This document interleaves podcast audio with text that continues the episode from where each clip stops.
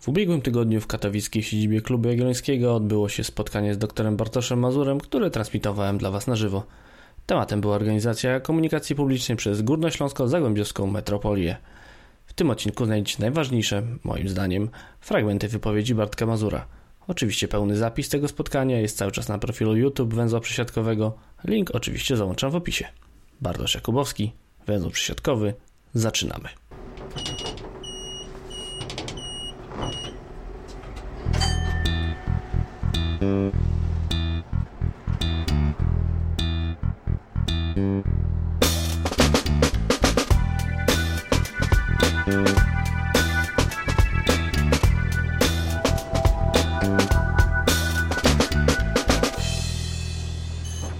Chciałbym przede wszystkim skoncentrować się na tym, co w jakiś sposób teraz się dzieje, e, ponieważ, no, o ile dobrze pamiętam, to pod koniec sierpnia odbyło się spotkanie, e, na którym odbyła się prezentacja nowej siatki połączeń metropolitalnych. Tam jest mowa o liniach szkieletowych, liniach dowozowych. I to zainspirowało mnie do takiego tematu, co to w zasadzie są metropolitalne przewozy pasażerskie.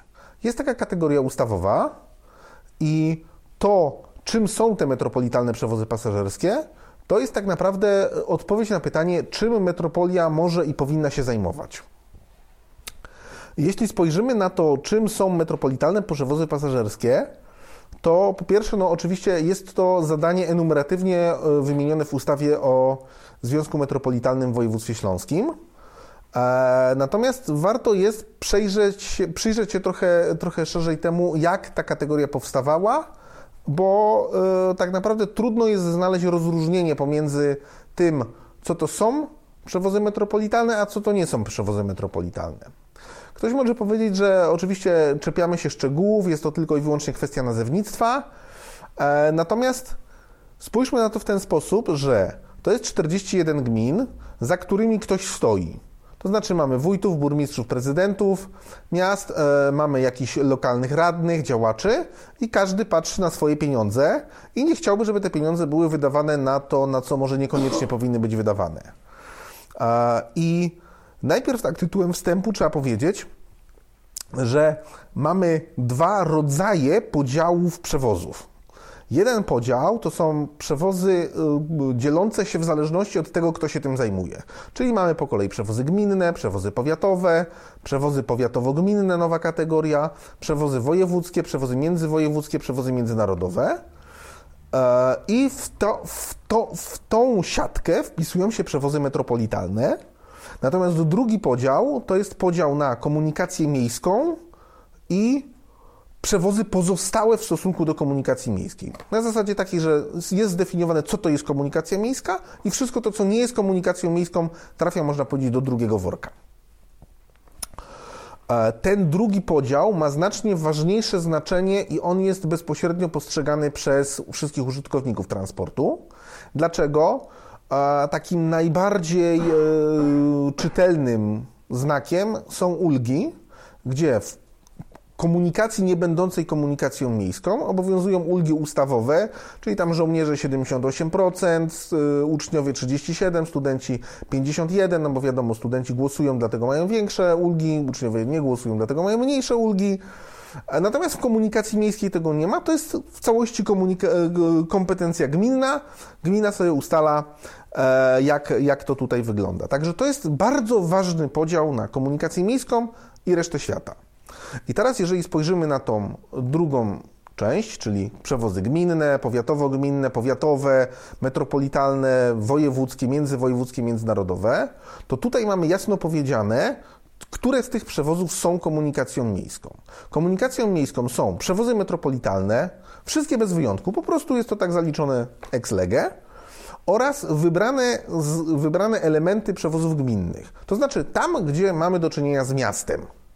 Jeżeli jest gmina, w metropolii można mówić o gminie Rudziniec, przykład z życia, to e, tamta komunikacja nie stanowi komunikacji miejskiej, ergo obowiązują wszystkie, y, wszystkie y, y, konsekwencje tego, że coś nie jest komunikacją miejską, czyli właśnie ulgi mamy 51, 37, 33 dla nauczycieli, 78, jakieś tam 95 dla niepełnosprawnych czy, czy niewidomych.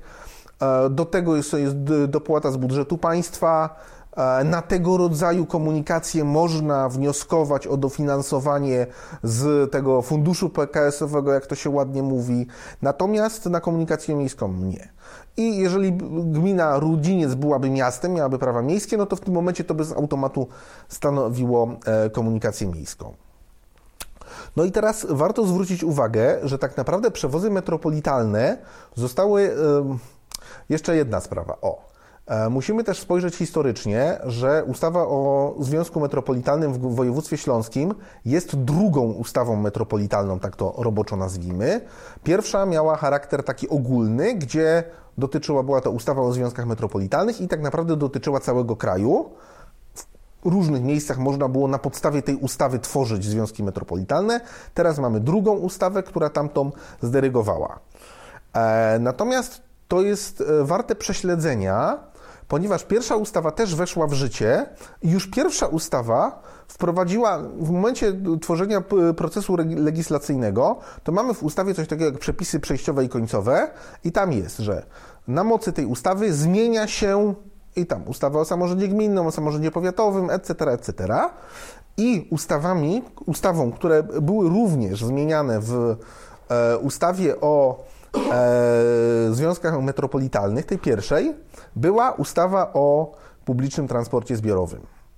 Natomiast druga ustawa również zmieniła ustawę o publicznym transporcie zbiorowym i to jest ciekawe, ponieważ ten pierwotny, ta, ten pierwotny zamysł, tam nie było mowy o tym, że przewozy metropolitalne są komunikacją miejską, czyli de facto mogły być e, uznane za e, mające zupełnie inny e, wymiar ulg. Czyli wyobrażamy sobie to na przykład coś takiego: metropolia organizuje swoje przewozy metropolitalne. I w tym momencie już e, na przykład na linii 820 czy, czy e, jakiejś innej, a w momencie, gdy powstaje tam połączenie metropolitalne, to obowiązują zupełnie inne ulgi niż w, e, w pozostałych przewozach, które na dzień dzisiejszy mają rację, rację bytu. E, też co warto, warto zwrócić uwagę na istotną różnicę pomiędzy pierwszą a drugą ustawą e, metropolitalną. Otóż w pierwszej ustawie metropolitalnej była mowa o tym, że e, gminy i powiaty mogą powierzyć związkowi metropolitalnemu tworzenie organizacji komunikacji gminnej, powiatowej to dokładnie brzmi w ten sposób, że e, może by, Związek Metropolitalny może być organizatorem przewozów powierzonych przez gminę lub powiat. Natomiast druga ustawa metropolitalna, czyli ta, która obecnie obowiązuje, trochę zmieniła ten, to brzmienie. To znaczy, już nie jest coś takiego, że e, Związek Metropolitalny może być organizatorem przewozów z, powierzonych przez E, powiat lub e, gminę, lecz Związek Metropolitalny może być organizatorem przewozów e, z, powierzonych przez jednostkę samorządu terytorialnego.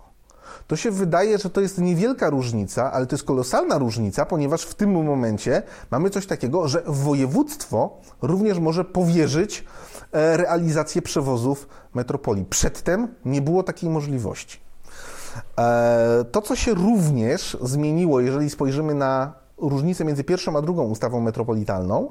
Druga ustawa metropolitalna mówi o tym, że plan transportowy metropolii ma też obejmować gminne przewozy na terenie gmin e, wchodzących w skład e, Związku Metropolitalnego. Natomiast już na poziomie pierwszej ustawy, i to nie zostało zmienione drugą ustawą, e, zostało do, do ustawy o publicznym transporcie zbiorowym wprowadzone zadanie Związku Metropolitalnego, czy też organizatora metropolitalnego pod tytułem, że metropolia ma za zadanie ustanowienie zintegrowanego systemu taryfowo-biletowego e, i równocześnie na podstawie porozumień z jednostkami samorządu terytorialnego ma rozliczać przychody z tego zintegrowanego systemu taryfowego, taryfowo-biletowego. E, to jest punkt, w którym pojawia się problem pod tytułem co jest komunikacją metropolitalną, a co nie jest komunikacją metropolitalną. Dlaczego to jest to miejsce? Ponieważ jeżeli obudzimy się za jakiś czas, trudno mi powiedzieć, czy to będzie za rok, czy za trzy miesiące, e, czy też już teraz ma to miejsce, w której w, ra w ramach systemu, nie wiem, kto ma kartę śkub i używa, ok, jest trochę osób, e, to te przychody powinny być rozliczane pomiędzy przewozy metropolitalne i te przewozy, które są powierzone przez gminę. No i teraz konia z rzędem, czy Związek Metropolitalny zawierał jakieś porozumienia z gminami, jak to wygląda. Ale e, co jest jeszcze istotne, już w, już w pierwszej ustawie e, określono, że w przypadku uchwalenia metropolitalnego planu transportowego dotychczasowe plany transportowe tracą moc. E, to był jeden z zarzutów, które pojawiły się e, w stosunku do pierwszej ustawy metropolitalnej. Też trzeba mieć świadomość, ja tutaj nie chcę w tym momencie e, w budzi, wyciągać z szafy trupa pod nazwą jakieś spory polityczne, natomiast trzeba mieć świadomość, że druga ustawa metropolitalna powstawała niejako w opozycji do pierwszej ustawy metropolitalnej, tej ogólnej, ustawa o Związku Metropolitalnym w województwie śląskim. Także jak się przyjrzy, przyjrzy na przykład y, uzasadnienie tej ustawy, to widać tam wyraźnie, że y, w uzasadnieniu pokazuje się, że no, pewne mechanizmy, które zostały zawarte w pierwszej ustawie, nie powinny tak funkcjonować, powinno to być inaczej. E, między innymi właśnie kwestia tego, że e, no okej, okay, tworzymy no, plan metropolit e, metropolitalny plan transportowy w rozumieniu ustawy o publicznym transporcie zbiorowym i dotychczasowe plany transportowe tracą moc. I możemy sobie wyobrazić sytuację, w której będzie ten plan transportowy. No i teraz tak, ten plan transportowy będzie określał między, metropolitalne przewozy pasażerskie i będzie określał gminne przewozy pasażerskie wszystkie pozostałe. No i okej. Okay. I teraz jest pytanie, jak te przewozy rozróżnić? Co jest tym przewozem, a co jest tym przewozem? No bo będziemy mieli tam setki milionów przychodów z biletów i trzeba to podzielić. Z jednej strony e, oczywistym jest w interesie każde, każdego włodarza gmin e, jest to, żeby tych przewozów metropolitalnych na jego terenie było jak najwięcej. No bo jeżeli do tej pory e, funkcjonowała jakaś komunikacja, no to lepiej będzie, jeżeli tych przewozów będzie więcej. No wtedy będzie się lepiej rozwijało. Mało tego, może się okazać, że przewozów nagle jest tak dużo, że my możemy trochę wyciąć przewozy gminne i zaoszczędzimy nasze gminne pieniądze. Tylko, że to jest, no mówię, to jest zastępowanie komunikacji gminnej komunikacją metropolitalną i jest pytanie, czy to tak naprawdę E, o to chodziło ustawodawcom. E, no i właśnie, jeżeli spojrzymy na to, co, o co chodziło ustawodawcom, to warto e, przejrzeć się czemuś takiemu jak uzasadnienia do projektów ustaw. Bo w tych uzasadnieniach, przepraszam najmocniej, Dlaczego, dlaczego ja o tym mówię? Ponieważ w uzasadnieniu do pierwszej ustawy metropolitalnej jeszcze z 2015 roku czytamy takie sformułowanie, które pokazuje subsydiarność. Zasada subsydiarności to jest zasada konstytucyjna, która mówi, że generalnie sprawy powinno się załatwiać jak najniżej. Ergo, e, decyzję o wycince drzewa podejmuje prezydent miasta, a nie prezydent kraju. No bo byłoby to dość absurdalne. I tak naprawdę to jest jeszcze niżej, jeżeli spojrzymy, no pewne decyzje podejmujemy sami, pewne decyzje musimy konsultować z żoną, z rodziną i tak dalej, i tak dalej. Mamy rady dzielnicy, rady, e, prawda, dalej mamy miasto, powiat i tym podobne. I ta zasada subsydiarności mówi, że no, tak naprawdę to powiat powinien się zajmować dopiero tym, co wykracza poza gminę. E, województwo powinno się zajmować dopiero tym, co wykracza poza powiat. Jeżeli powiat sobie z czymś radzi, no to nie, nie, nie wsadzajmy tego wyżej. I w uzasadnieniu do pierwszej ustawy metropolitalnej e, czytamy takie sformułowanie, że to w ogóle na etapie projektu to się nazywała ustawa o powiecie metropolitalnym. To była zupełnie inna konstrukcja i e, tam czytamy w uzasadnieniu coś takiego, że te środki, które były przeznaczone na zadania powiatowe, będą pro, proporcjonalnie dzielone pomiędzy miasta będące y, miastami na prawach powiatu i powiat metropolitalny.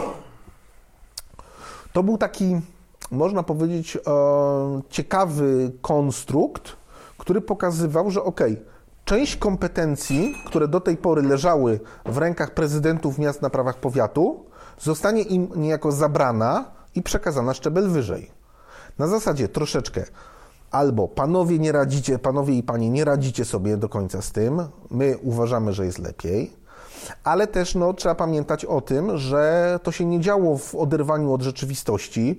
E, taka czy inna forma, takie czy inne formy współpracy między samorządami funkcjonowały już od 1991 roku, e, czy tam może troszeczkę później. I e, Tutaj, tutaj z jednej strony można powiedzieć, że chciano wprowadzić coś nowego, ale z drugiej strony też na zasadzie takiej, że ok, pewne, pewne rzeczy są wypracowane, i, i nie otwierajmy otwartych drzwi. E, natomiast w, w, to, to, co jest też istotne, w uzasadnieniu jest mowa o, jest odniesienie do treści ustawy, gdzie mamy katalog zadań i jest dokładnie uzasadnione, dlaczego Związek Metropolitalny, czy też wtedy na etapie projektu powiat metropolitalny, ma mieć kompetencje w zakresie konsultowania przebiegu dróg wojewódzkich, dróg krajowych jest wyraźnie cały akapit, czy nawet dwa, na temat tego, dlaczego w kompetencjach powiatu metropolitalnego mają być określone zadania z zakresu e, gospodarki przestrzennej. Natomiast w tym uzasadnieniu nie ma ani słowa, dlaczego powiat metropolitalny ma się zajmować transportem zbiorowym. Ani słowa o tym nie ma. Jest powiedziane, no okej, okay, ma się tym zajmować, ale trudno jest wywnioskować, co ustawodawca miał na myśli na zasadzie, co ma być tym transportem metropolitalnym, bo w uzasadnieniu nie ma o tym e, ani słowa. Troszeczkę lepiej w tym zakresie wygląda uzasadnienie do drugiej ustawy metropolitalnej, czyli tej, która teraz obowiązuje, do ustawy o Związku Metropolitalnym w województwie śląskim, e, gdzie, tak jak mówiłem, to jest troszeczkę na zasadzie anty, e, że w ustawie w tym uzasadnieniu zarzuca się poprzedni, poprzedniemu projektowi i poprzedniej ustawie, że ten projekt był taki bardzo twardy. Na zasadzie, że wprowadzamy związek metropolitalny i w tym momencie, można powiedzieć, kastrujemy gminy z ich zadań, z ich obowiązków, e, etc. I tutaj jest wprost powiedziane, że e, ten związek metropolitalny ma trochę inną funkcję, że on nie ma być organizatorem, przynajmniej nie ma być z, tak z mocy prawa od razu organizatorem, bo do tego trzeba dojrzeć, że tak naprawdę jak to tutaj ładnie się e, pisze, że w, prze, wcześniejsze przepisy zakładają przeniesienie zadań gminnych i powiatowych na związek metropolitalny bez okresu przejściowego, w sensie ta pierwsza ustawa. Natomiast nowy związek ma lekką strukturę, ma być nakierowany nie na organizację, nie na zajmowanie się tymi metropolitalnymi przewozami pasażerskimi, tylko na, jak to tu ładnie pisze, rozwój, integrację i koordynację. Natomiast równocześnie jest mowa o tym, że związek będzie z mocy ustawy organizatorem przewozów metropolitalnych. Jest napisane w, w, w uzasadnieniu, że to, to jest zupełnie nowa kategoria przewozów. I teraz jest pytanie, co to jest? I ja to pytanie stawiam otwarte, bo ja odpowiedzi na to nie znajduję. Nie wiem, czy dzisiaj jest tak, że reżimem przewozów metropolitalnych objęte są obecnie wyłącznie linie lotniskowe. Trudno mi powiedzieć, natomiast to jest tak z, z, mojej, że tak powiem, z zewnątrz y, y, spojrzenie człowieka, który jest out of the box, to są przewozy metropolitalne. Cała reszta to są przewozy gminne. Owszem, to są przewozy, którymi zajmuje się Zarząd Transportu Metropolitalnego, ale to są właśnie te przewozy, które gminy scedowały na z, y, Zarząd Transportu Metropolitalnego, natomiast one cały czas są jakby w, w gestii gmin. To gminy za nie płacą, to gminy decydują o tym, jak one wyglądają i tym podobne. Natomiast teraz stoimy przed nową rzeczywistością, co to są, co to będą przewozy metropolitalne. I konia z rzędem temu, kto mi powie, co to ma być. Później poruszona została kwestia kształtu sieci komunikacyjnej w metropolii i przebiegu tras. Nie mam, może na szczęście, e, rozpisane tych wszystkich 14 e, linii metropolitalnych szkieletowych i 14 linii dowozowych, ale jedna z linii dowozowych to ma być linia, która ma przebiegać dokładnie po trasie linii 94 obecnej, z Bytomia przez Radzionków do Tarnowskich Gór. No i konia, że ja, ja jako, mówię, człowiek, który trochę się interesuje i lubi formalny porządek, to ja się pytam – co decyduje o tym, że o godzinie 9 jedzie coś, co jest przewozem gminnym, co nie jest przewozem metropolitalnym, a o godzinie 9.20 jedzie coś, co jest, się zalicza do przewozu metropolitalnego. Jeżeli różnicy między jednym a drugim nie ma żadnej to burzy moje poczucie, y, po prostu ja się zastanawiam, czy wyodrębnianie kategorii przewozów metropolitalnych to jest dobry pomysł, bo no właśnie, potem są problemy na zasadzie, co to jest?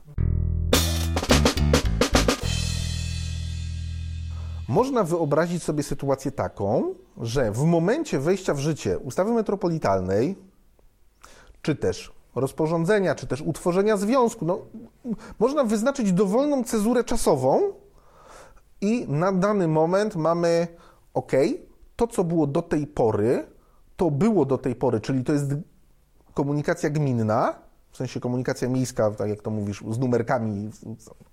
Natomiast no, to leży po stronie miast. Dlaczego? No bo to do tej pory było, ergo możemy wnioskować, że poszczególne jednostki samorządu terytorialnego to właśnie chciały. Natomiast wszystko, co będzie ponad to, staje się komunikacją metropolitalną. No bo to ma być coś nowego. Skoro mamy nowy, no, nowy byt prawny w osobie metropolii, mamy coś nowego, no to ok, wszystko to co teraz, to będzie nowe, to będzie metropolitalne. Wygląda bardzo zachęcająco i w tym momencie jakaś gmina, mamy przedmiotową szóstkę. Do tej pory to była gminna, no bo tak, tak było. No i sobie Katowice stwierdzą, że w zasadzie to dobrze byłoby z tym yy, nic nie robić. Dla, dla naszego miasta to nie ma specjalnie dużego znaczenia. Weźmy, wydłużmy tą linię z Mickiewicza na dworzec kolejowy. To już jest duża zmiana, prawda? Duża oczywiście mówię w cudzysłowie ironicznie. I teraz nagle to jest coś nowego. I pojawia się znowu pytanie, na które na pewno prawnicy by się chętnie e, pochylili za jakieś duże pieniądze. Czy w tym momencie tylko ten odcinek jest metropolitalny, czy cała linia zyskuje wymiar metropolitalności? No, bo to się przekłada na konkretne pieniądze, które Katowice, Chorzów, Świętochłowice, Ruda Śląska, Zabrze, Gliwice wpłacają do, do budżetu. E, także, no mówię, można też w ten sposób podejść do tego, co to są przewozy metropolitalne. Jeśli chodzi o lotnisko, to sprawa była dość łatwa. Dlaczego? Ponieważ faktycznie ten kierunek kulał. To jest jedna rzecz. Druga rzecz jest taka, że te linie, metro, te linie lotniskowe w ogólnej puli wozokilometrów, która jest tworzona e, w ramach sieci ZTM-u, to te linie metropolitalne to jest jakiś ułamek procenta. A w związku z tym, że to jest ułamek procenta, to dość łatwo jest jakoś tam, no dobra, zgódźcie się i tam tych wszystkich wójtów, prezydentów powiedzieć, dobra, niech to już będzie. Natomiast w momencie, gdy my mówimy o całej siatce, no to tutaj już zaczyna się trochę pod górkę. Dlatego moim zdaniem to powinno być wyczyszczone. To powinno być wyczyszczone. Ja osobiście trochę ubolewam nad tym, że to wyczyszczenie nie odbyło się na etapie tworzenia statutu Związku Metropolitalnego. Dlaczego? To był moment, bo statut no, był przyjmowany przez, można powiedzieć, wszystkich świętych, wszyscy się nad tym pochylali. To był dobry moment, żeby dookreślić, ok, to jest nasze gminne z procedurami funkcjonowania na zasadzie, że mamy tą szóstkę gminną i żeby tam coś zmienić, to ci muszą się zgodzić wszyscy, etc., etc. Natomiast 870 y, słynne niech będzie, to będzie metropolitalne, bo ABCD. I teraz, jeżeli my byśmy mieli ten katalog tego, co decyduje o metropolitalności, to w tym momencie każda nowa inicjatywa, można ją by było za pomocą tych kryteriów określić. Czy to wpada w przewozy metropolitalne, czy to nie wpada w przewozy metropolitalne i gminy się mają między sobą e, dogadywać. Żałuję, że tego nie zrobiono, ale niestety to jest tak, jak kiedyś e, jeden profesor powiedział, że statuty związków międzygminnych, i to dotyczy wszystkich, nie tylko metropolitalnego, tworzy się e, nie jak intercyzę, tylko na zasadzie, no tak, my się wszyscy zgadzamy i wszystko będzie bardzo dobrze. E, natomiast no, intercyzę tworzy się nie dlatego, że planuje się, żeby coś było źle, tylko na wypadek, gdyby coś było źle. I statut no, zawiera tak naprawdę powtórzenie tego, co jest w ustawie, że, so, że Metropolia zajmuje się metropolitalnymi przewozami pasażerskimi. No to naprawdę to nie jest w żaden sposób odkrywcze, bo tak samo z ustawy wynika, że powiat zajmuje się powiatowymi przewozami, a województwo wojewódzkimi. No i no, czysta sprawa. Natomiast już dookreślenie tego, które są metropolitalne, a które nie są metropolitalne, a to tak podkreślam, to rodzi ogromne skutki finansowe, bo spójrzmy na, na budżet y, metropolii, no to są e, bardzo grube pieniądze, no to w tym momencie można sobie wyobrazić, e, że no troszeczkę zaprzepaszczono szansę. Jako kolejny pojawił się temat metropolitalnego planu transportowego, który to już przewijał się do końca spotkania.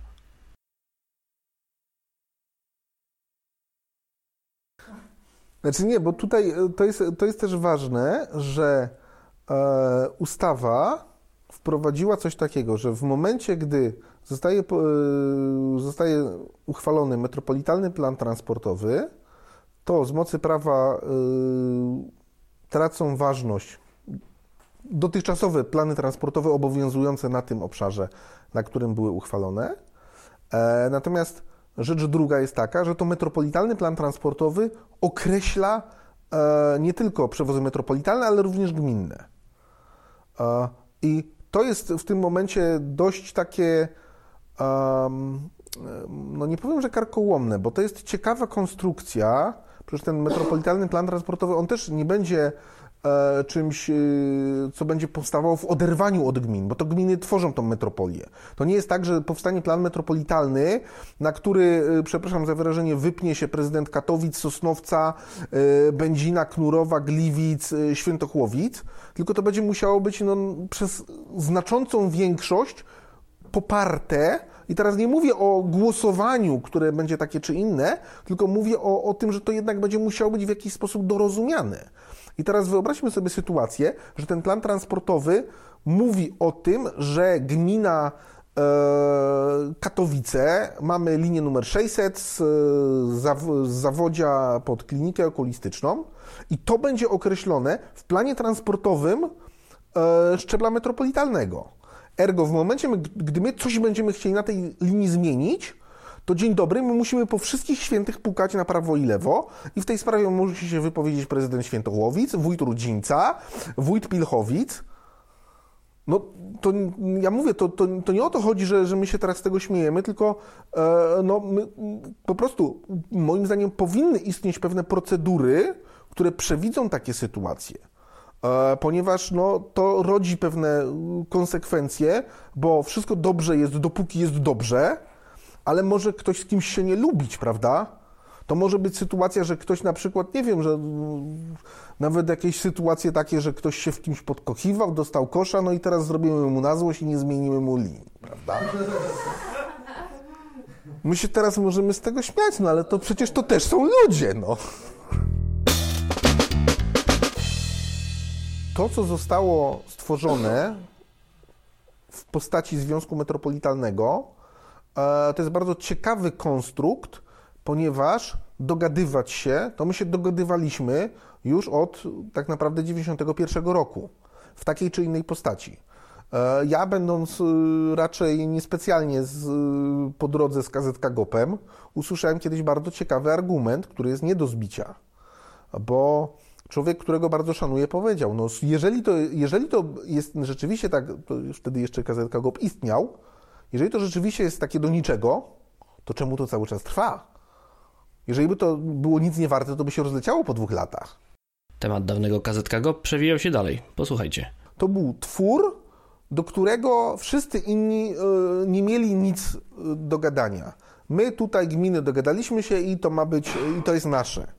Natomiast w tej chwili Związek Metropolitalny to jest coś, co zostało wprowadzone ustawą. Można powiedzieć, że to zostało narzucone ustawą, natomiast no, wiadomo, że raczej nie byłoby to narzucane ustawą, gdyby nie było takiej woli też z dołu, także pewne ciśnienie z dołu też na pewno było, ale teraz już nie jest tak, jak było w czasach KZK GOP, że jakaś, jakiejś gminie się nie podoba, to może sobie wziąć i wystąpić. Teraz mamy Związek Metropolitalny, z którego wystąpić nie można. Ze wszystkimi tego konsekwencjami. Nie? to jak wyglądają kompetencje powinno się przekładać na e, uwarunkowania finansowe. ponieważ no, zasadniczo powinno być tak, to jest, to jest zdroworozsądkowe podejście. Ten, kto decyduje, ten ponosi konsekwencje swojej decyzji. Ja pamiętam, jak byłem na praktykach w KZK GOP, akurat to był taki okres, kiedy jedna z gmin chciała wydłużyć e, linię autobusową i ona zahaczała o gminę sąsiednią. E, wiesz co, nie pamiętam już dokładnie ile to było, natomiast tam faktycznie było tak, że taki był układ stołectw i e, dróg, że ona musiała przejeżdżać przez ten i było jasno powiedziane, że gmina A op, e, ponosi ciężar finansowy funkcjonowania tej linii na terenie gminy B. E, tak to funkcjonowało, no i okay, było to w jakiś sposób zdroworozsądkowe, racjonalne. E, to jest ogólnie temat tego, jak dzielić ten, torcik, nie? Bo oczywiście e, wszyscy zgadzamy się do tego, co do tego, że ten tort powinien być jak największy, natomiast już jak dzielić ten tort, to jest inna sprawa. I przytoczę taki przykład z nieodległego Chrzanowa.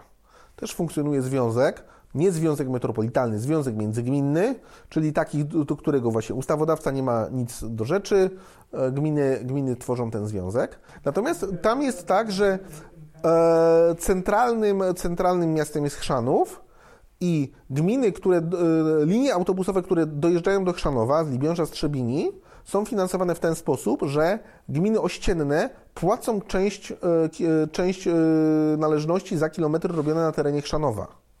To się może wydawać dziwne, no ale Chrzanów stwierdził, przepraszam, jeżeli my mamy finansować linię, która jedzie tam daleko, daleko przez las i ona tak naprawdę służy mieszkańcom gminy Ościennej, żeby dojechać do nas, do miasta powiatowego centrum i tak dalej, to sorry, jeżeli chcecie, żeby to tak funkcjonowało, to musicie tam odpowiedni procent tych, e, te, tego troszeczkę więcej zapłacić. Jest to w jakiś sposób dorozumiane, e, jest to pewna uniwersalna zasada, można w ten sposób y, działać, nie? I tak samo można sobie wyobrazić, ale to, co ty mówisz o tej burzy mózgów, ja bym się bardzo, to by było bardzo dobre, żeby taką burzę mózgów przeprowadzić, co to jest linia metropolitalna, bo wtedy ci wszyscy e, wójtowie, burmistrzowie, prezydenci miast mogliby obudzić się w zupełnie nowej rzeczywistości. Mogliby się zderzyć z sytuacją, ale zaraz, okej, okay, czyli ta linia wchodzi w metropolię, no dobra, fajnie, ale a, a, to ta, a ta linia nie będzie w metropolii i to jest na przykład najgorsza możliwa linia. My w tej chwili, patrząc na, e, na te zmiany, które są proponowane na te, no, te, to trudno jest pozbyć się wrażenia, że ta siatka linii metropolitalnych została narysowana w ten sposób, że one mają uzupełniać istniejącą komunikację. No to czy to trochę nie stoi na głowie? Czy to nie jest tak, że ogon macha psem? Czy to nie powinno być tak, że to komunikacja metropolitalna stanowi szkielet, a gminna jest uzupełniająca, a nie odwrotnie, e, że tu jest gminna i tam, gdzie ta gminna nie domaga, no to zrobimy jeszcze jakąś metropolitalną linię, żeby zatkać ludziom twarz. Nie sposób było nie poruszyć tematu taryf oraz płatności samorządów za zamówione przewozy metropolitalne i gminne. I teraz y, chociażby na warsztatach było pytanie, czy linie metropolitalne mają być objęte jakąś inną taryfą, czy e, tą samą, która obowiązuje we wszystkich, e, wszystkich przewozach. Najlepiej to by było, żeby faktycznie były inną taryfą, bo jeżeli będą inną taryfą, to nie trzeba będzie się rozliczać, nie? Można tak powiedzieć, że każda jednostka samorządu terytorialnego, czy też każdy organizator, bo to dotyczy też na przykład związku typu Chrzanów, Olkusz, każdy organizator, jeżeli chce e, mieć linie komunikacyjne użyteczności publicznej, to te linie muszą być uwzględnione w planie transportowym. E, w związku z tym, tak naprawdę, to gdyby metropolia miała coś organizować, to powinna e, stworzyć plan transportowy. Natomiast ustawa używa takiego zwrotu. W przypadku uchwalenia planu metropolitalnego dotychczasowe tracą moc. W przypadku. Nie w momencie, tylko w przypadku, czyli jakby ustawodawca przewidział przypadek, że metropolia uchwali taki plan, albo przewidział inny przypadek, że nie uchwali takiego planu. Natomiast jeżeli nie uchwali takiego planu, no to ja się pytam, jako taki zwykły obywatel, na podstawie jakiego dokumentu jeżdżą linie metropolitalne. Jeżeli ich nie ma w metropolitalnym planie transportowym, bo nie ma ich, bo nie ma tego planu, no to co, one sobie tak po prostu tak ktoś wymyślił, że tak jest? Potem znów powrócił temat planu transportowego. czy ten plan musi być? Ja osobiście uważam, że powinien być. Znaczy, to jest też tak, w momencie, gdy ustawa wchodzi. Szczegółowy musi być. Jak szczegółowy? On. Słucham? Jest to określone jak bardzo szczegółowy. Ten plan mógłby mieć w zasadzie dwie strony. Nie. Nie. Znaczy, y, mówisz, y, jak szczegółowy, jak szczegółowy powinien być plan transportowy. To dokładnie precyzuje rozporządzenie. I e, ja osobiście jeszcze zanim ustawa weszła w życie, a już była uchwalona, byłem na spotkaniu, na którym nadzór prawny jednego z e, urzędów wojewódzkich bardzo mocno się produkował na temat tego, że e, ten plan transportowy to powinien to wszystko mieć. Jeżeli czegoś nie będzie miał, to absolutnie nadzór prawny tego nie, nie przepuści i tym podobne. A jak się teraz spojrzy w dzienniki urzędowe e, województw, to widzi się, że plany transportowe niekoniecznie mają wszystko to, e, co ma, powinny mieć zgodnie z rozporządzeniem w sprawie szczegółowego zakresu planu, transport, planu zrównoważonego, no, planu transportowego. E, i też niekoniecznie wszystko to, co jest bezpośrednio w ustawie. Natomiast równocześnie plany transportowe często mają rzeczy, których e, nie wymaga się od nich, typu, nie wiem, lista przystanków. Plan transportowy powinien być dokumentem, tak ideowo, który określa kierunki rozwoju. Natomiast obecnie, obecne prawo mówi nam o tym, że plan transportowy jest fotografią stanu obecnego. Stanu być może, że stanu jakiegoś tam docelowego, ale fotografią stanu, a jeżeli nawet to będzie fotografia stanu docelowego, to tam nie ma określenia, e, w jaki sposób do tego dojść. Uchwalamy nowy plan transportowy i co? I nagle z, z, z biegu mamy jakieś trzy nowe linie. To nie o to chodzi. Oczywiście nie mogło zabraknąć również tematu ustawy o Funduszu Rozwoju Połączeń Autobusowych, czyli sławnego Lex PKS, oraz rozważań nad ustawą o publicznym transporcie zbiorowym. Bardzo fajnie to wyszło w dyskusjach, czy też nawet nie tyle w dyskusjach, co w e, materiale, który pojawił się na stronach Ministerstwa Infrastruktury, w momencie, gdy odpalono właśnie ten fundusz PKS-owy, jak to się ładnie nazywa, prawda? No, e, nie trzeba e, robić, to, to, to, nie musi być w planach transportowych, bo to się nagle pojawiło. Jak to nagle się pojawiło? Nie wiem, budujemy strefę, budujemy fabrykę, tak? I e, powstaje fabryka, czy nie wiem, jakiś zakład pracy, czy coś takiego, nie wiem, uczelnia, prawda? Powstaje nowy kampus i to się tak zupełnie znienacka dzieje. Nikt tego nie widzi, tak? No, ktoś tam, zaraz, bo tam mamy 500 e, studentów, trzeba tam jakieś linię autobusową, zaraz. Nie widzieliście, że to tam powstanie, nikt nie wydawał pozwolenia na budowę. No, hello, Ktoś na etapie na przykład pozwolenia na budowę powinien wziąć i zastanowić się, przekazać informację. Tam będzie 500 studentów i trzeba im zapewnić również komunikację w nocną, bo studenci imprezują, prawda?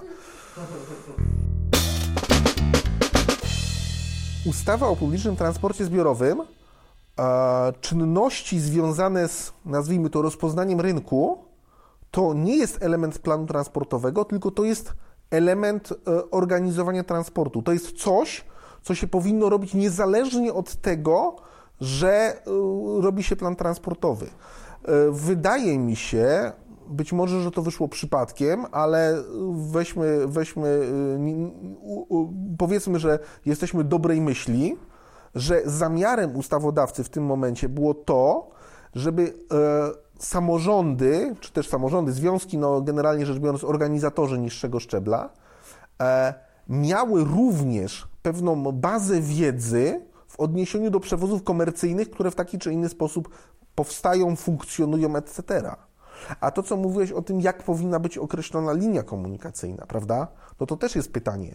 Czy linia komunikacyjna numer 292 powinna być określona E, Mysłowice Towarowa, y, Katowice Ligota przez A, B, C, D i tak dalej, wszystkie przystanki wymienione, czy to powinna być, y, mówię teraz na przykład o zaświadczeniu na ten, czy to powinna być linia 292 Mysłowice Katowice. Teraz spójrz na mnie jako mieszkańca. To jest prawo lokalne ja chciałbym wiedzieć, co to jest prawda? Chciałbym mieć świadomość tego, tutaj wracam do tych, tej koncepcji szybkich po, połączeń szkieletowych.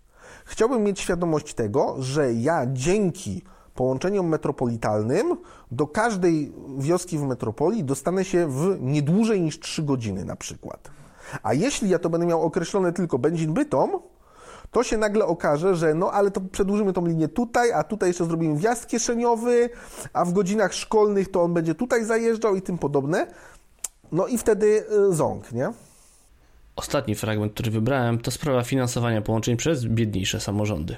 Są gminy wiejskie, które prze, prze, przekazują ponad 10% na transport publiczny i dla nich to jest, to jest straszny ból, nie? gdzie tam inne płacą po 3%, nawet poniżej 3%, prawda? I teraz jest pytanie, czy wszyscy mają płacić po 7%? Ci powiedzą, tak, oczywiście, jak najbardziej, my będziemy mniej płacić, a ci powiedzą, zaraz, skąd mamy wziąć tyle pieniędzy? Szpital zlikwidujemy, E, także to jest dość, dość poważny problem. Natomiast tak, jest to jakaś, jakaś metoda, żeby wziąć i, i te. E, wracając do, do tematu e, pieniędzy, że to metropolia powinna robić. Pokutuję, i tu spotkałem się w, w, tym, w ubiegłym tygodniu w Warszawie znowu z, z taką opinią, że województwa powinny zajmować się transportem kolejowym.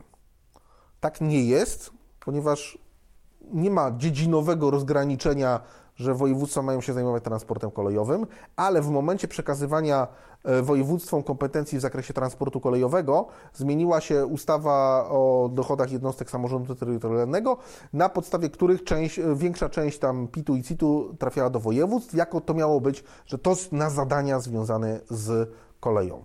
Można sobie wyobrazić faktycznie taką sytuację, że część środków, które w tej chwili trafiają do gmin, trafia do metropolii, natomiast jeżeli ci, tych 41 e, wójtów, burmistrzów i prezydentów by usłyszało taką propozycję, że oni mają dostawać mniejsze wpływy podatkowe, to oni tą propozycję rozniosą szablami.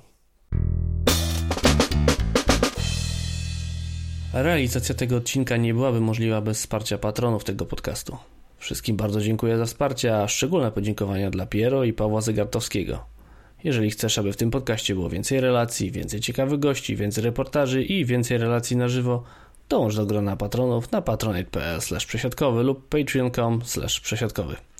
Na dziś to wszystko. Do usłyszenia.